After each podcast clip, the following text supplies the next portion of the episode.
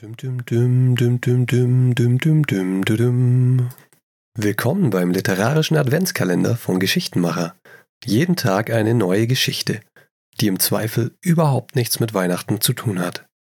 Und keine Sorge, die normalen Folgen gibt es weiterhin am Wochenende. Falls du keine Lust auf Adventskalender oder Geschichten hast, dann überspring diese Folgen doch einfach.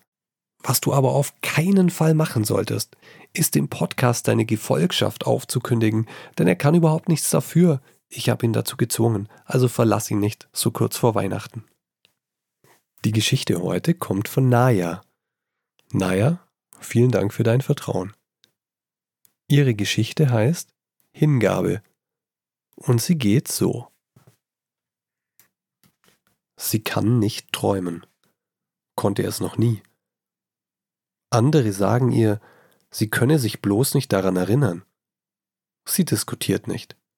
Sie weiß es besser, aber andere glauben ihr nicht. Jeder Mensch muss doch träumen. Sie nicht. Ist sie kein Mensch? Sie ist anders, speziell.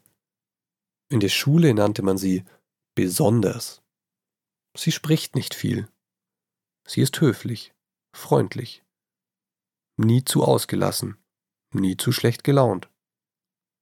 Ihren Eltern war sie nicht geheuer. Sie spürte ihre Blicke, hörte ihr Tuscheln. Sie liebten sie, aber sie war ihnen auch nicht geheuer. Der Psychologe entließ sie nach wenigen Wochen wieder. Diagnose normal. Doch sie sah die Blicke, die er ihr zuwarf. Auch er fühlte sich unwohl in ihrer Gegenwart. Ist sie etwa gefährlich? Sie hält sich nicht für gefährlich. Sie tut doch niemandem weh. Sie möchte niemandem wehtun. Aber sie kann nicht träumen. Seit kurzem kann sie auch nicht mehr schlafen. Sie liegt im Bett, der Blick gen Decke. Sie ist nicht müde.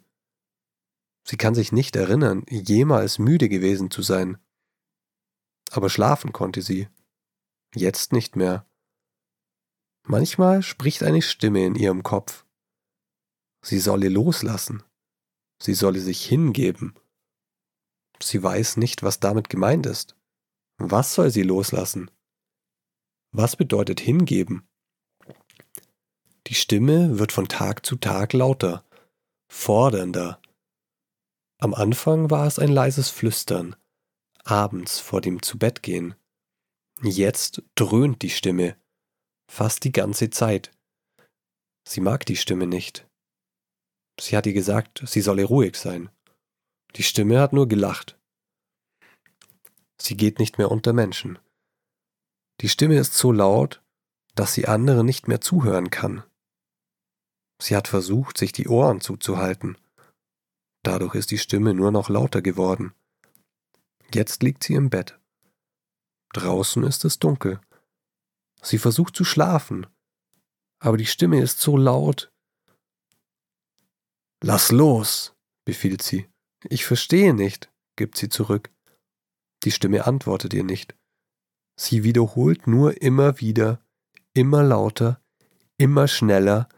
Lass los, lass los, lass los, lass los!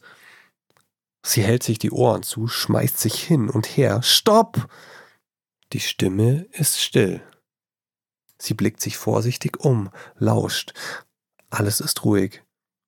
Sie schließt die Augen und atmet erleichtert durch und schläft ein. Und sie träumt. Ein strahlendes Wesen reicht ihr die Hand.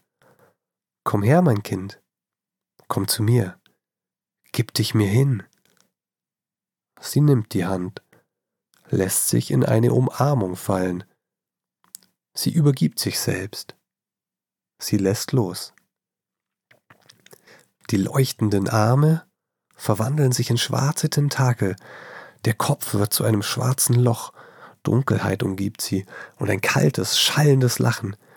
Ihr Körper schmeißt sich wild hin und her im Bett, erst schweißüberströmt, dann wird alles still. Das Herz schlägt gleichmäßig, der Atem fließt ruhig.